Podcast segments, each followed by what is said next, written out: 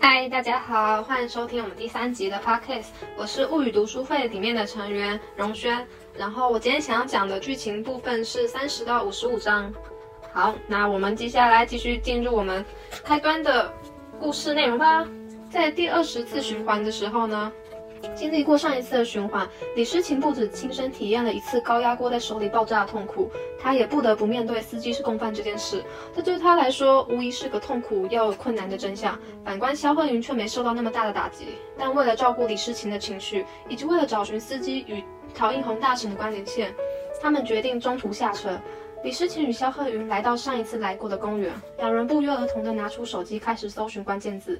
他们先从十三点四十五分在桥上发生过的事，与四十五路公交车有没有发生过什么事故这两点开始着手，但仅凭这两点，搜索出来的事件太多了。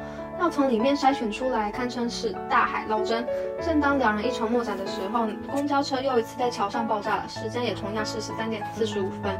但至少这一次不是撞上油罐车爆炸，可能这样会留下比较多的线索给警方。李诗情跟肖浩宇便想借由这一个点，然后等待警方传唤的时候，他们就可以提供他们目前所掌握到的线索，也能够借由警方的能力去排查大婶的社会关系。在李诗情与肖鹤云等待警方的电话时，肖鹤云第一次在循环中接到了一通外卖小哥的电话，但肖鹤云生怕错过警方的电话，便匆匆挂断了。两人接到电话后，便搭乘出租车，并在警局门口见到对他们来说很熟悉的陌生人，就是警员老张。两人见到老张没有像之前一样死于意外。他们很感到欣慰，认为他们不断不断的循环不是全无收获的。接着又被老张的话给安慰到，双双泪崩。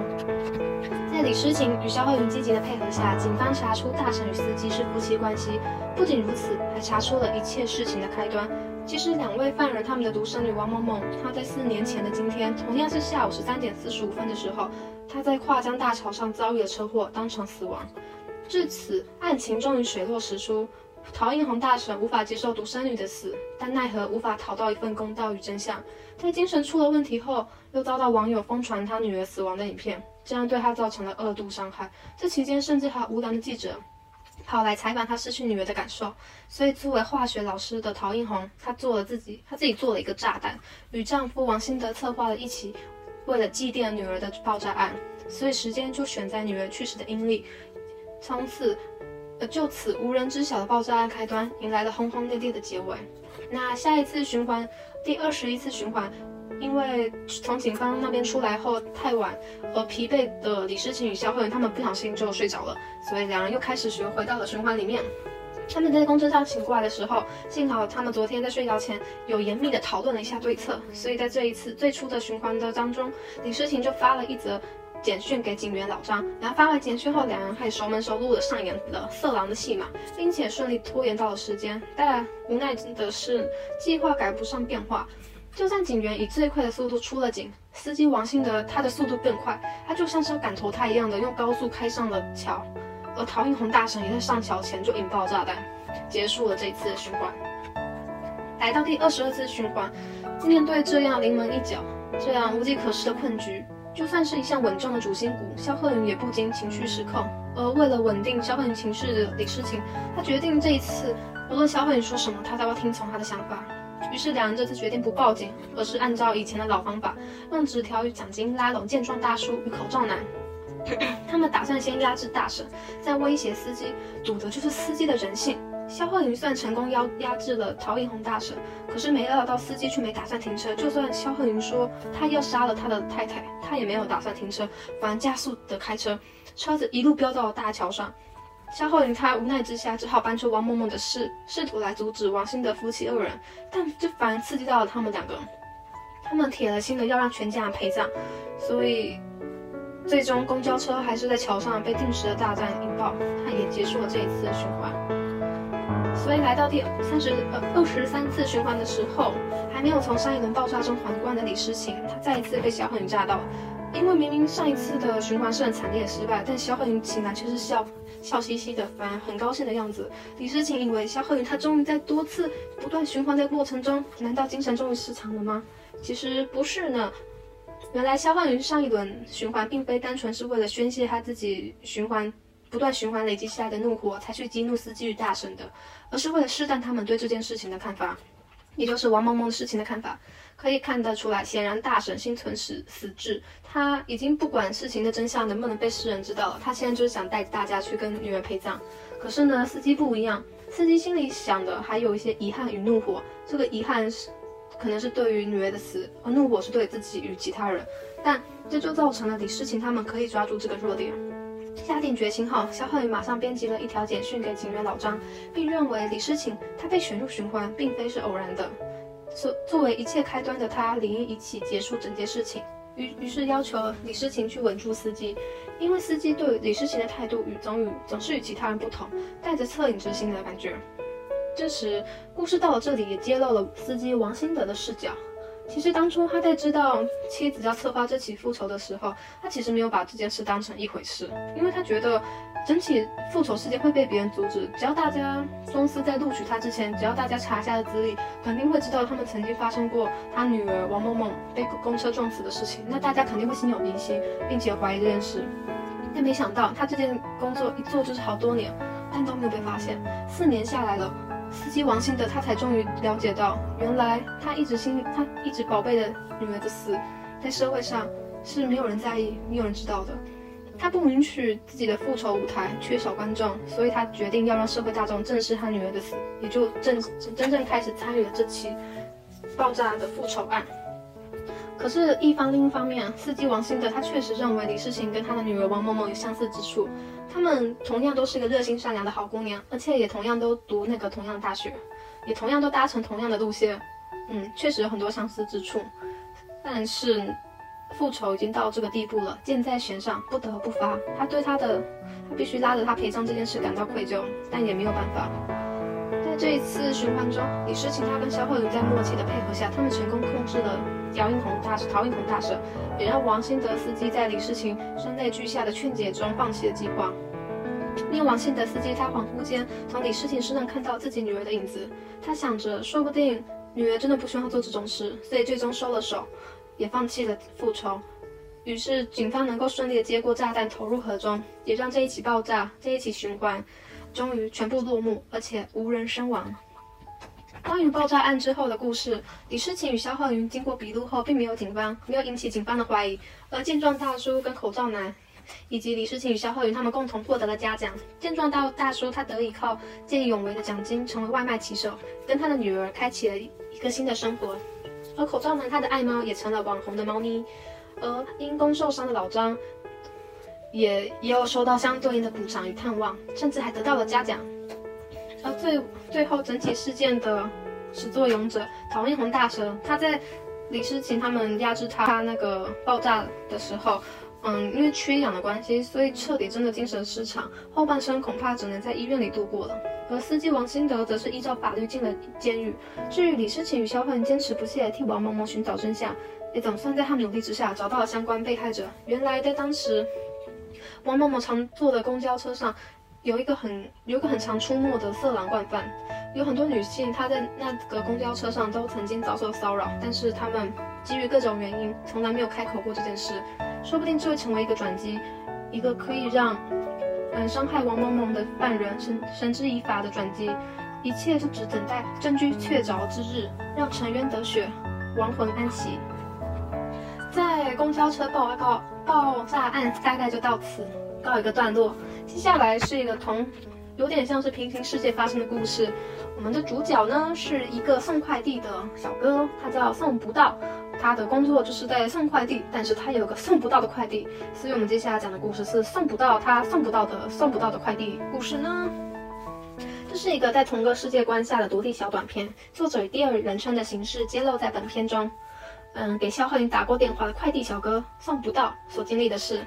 快递小哥的名字是送不到，谐音送不到。而送不到的原因是小哥的包裹里有肖恩，也就是肖恩在循环中不断的死亡，所以小哥的快递也不断的送不到，也就是造成他的循环送不到。在第一次循环中，虽然感觉经历过一样的事，但是他第一次面对这种事情无法下定论，所以他只好继续去送快递。没想到其中一个网购了猫砂的女孩出了事情，送不到，选择他跳过他跳过阳台去救人，然后在犯人惊险搏斗之后，有惊无险的救下了女孩。可是送不到出于自己的正义感与责任心，认为女孩遇害的原因都是因为自己要去送快递，所以女孩以为那个犯人是要送快递的自己，就很轻易打开门让犯人进了屋。啊，她觉得一切的责任都在自己，而她应该有更好的应对方式，所以送不到开启了他的下一次循环。送不到的快递，第二次循环送不到，他顺利的确保了女孩安全后，他就携带警方去捉拿那个原本的犯人。在完成上午的工作后，他决定下午休个假。于是他来到了小吃街，大吃特吃。因为觉得自己提前在上一次循环中知道了彩票的号码，觉得自己这一次肯定会中彩票，所以他到了专柜想购买奢侈品，却被那里的店员，嗯，狗眼看人低，给瞧不起。送不到，就转而去了比较平价的商店购物。而在等彩票开奖的时候，他悠闲的下了班，然后还去了趟浴场。虽然期间闹出了一点乌龙，但总之还是很顺利的来到了彩票行。送不到，将中奖号码写在手上，并且虔虔诚的祈祷明天还会循环。送不到的快递，第三次循环，送不到顺利的循环了后，就早上就去买了彩票。但还是秉持了一天和尚敲一天钟的想法，他照常去送了快递。在送到第三十几个快递时，却收到了客户夫人委托他去查她丈夫的岗。送不到去了趟客户家，发现对方丈夫确实是出轨了，不过是跟另一个男人出轨。送不到替夫人拍下了照片，又想起之前网购猫砂遇害的女孩，于是匆忙跑过去。但不料跟以往循环不同，女孩并没有遇害，反而是把嗯闯入女孩家里的送不到当成了入侵民宅的犯人。但经过送不到一连串的解释，以及凶手真的按时出现后，两人解开了误会。送不到也与猫砂女孩，也就是秦柔柔交了朋友，并且决定了一组暗号，以后在别的循环里可以相认。不料因为这一场误会，送不到被他的快递公司给开除了。而他以往每一次循环都会去救流浪老人，也因为送不到的原因，间接原因被车撞到，送去了医院。所幸最后没有。大爱，但彩票中奖的号码却不同了。送不到这时候才发现，原来所有的事情都有可能发生改变，就像蝴蝶效应一样，每一次循环都会有事情发生改变，唯独不变的是，只有他被困在这一天。送不到的快递第四次循环。在这一次循环中，送不到他开始对频频繁的循环感到了疲惫，但是他还是勤勤恳恳地送完了该送的快递，也同时救了路边的老人跟猫砂女孩。可是做完这一切，他却感到很空虚。他觉得没有人知道他每一次循环的付出，也没有人知道只有他一个人被困在同一天。他对此感到了很寂寞，于是一个人到了高级的酒店去消费。但没想到这样的享受却让他感到更寂寞。于是他去找到了流浪老人，发现原来对方当时会出。车祸被撞不是故不是，嗯不是无意的意外，而是他的故意寻死。所以他带着他想带着老人回到高级的酒店去休息，没想到却被门口的保安给瞧不起。无奈之下送不到，只好将酒店退房，并且将老人带回了家，那还给他煮个泡面吃。原本想寻死的老人，因为一碗简单的泡面就改变了念头。老人分享了他自己的故事，在送不到与老人的谈话间，他突然想到，说不定他只要送完所有的快递。就是破解循环的好方法了。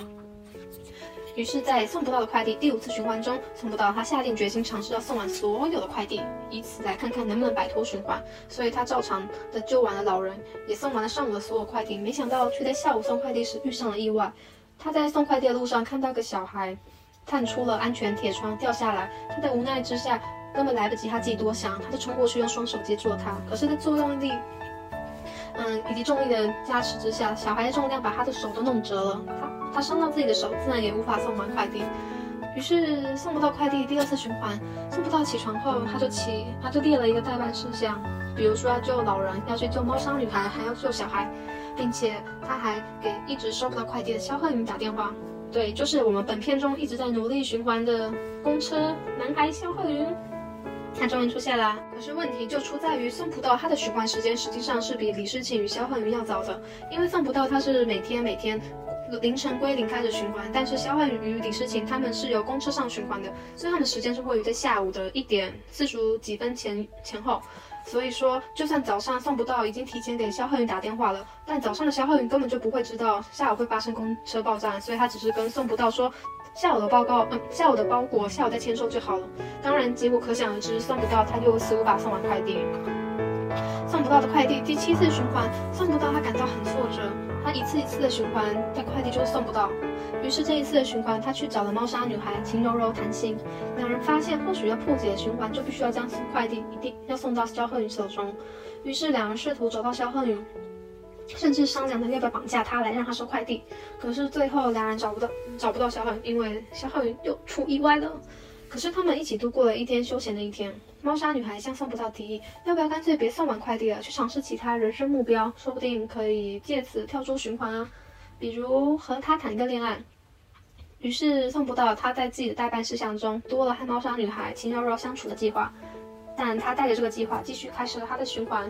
如果好，以上就是我们三十到五十五章的故事内容啦。如果想知道送不送不到他的送不到的快递能不能送到呢？就继续关注我们下一期 podcast 啦，会有我们的巴克姐来为我们讲完。那今天的巴克不是巴克，今天的 podcast 都到此为止啦，拜拜。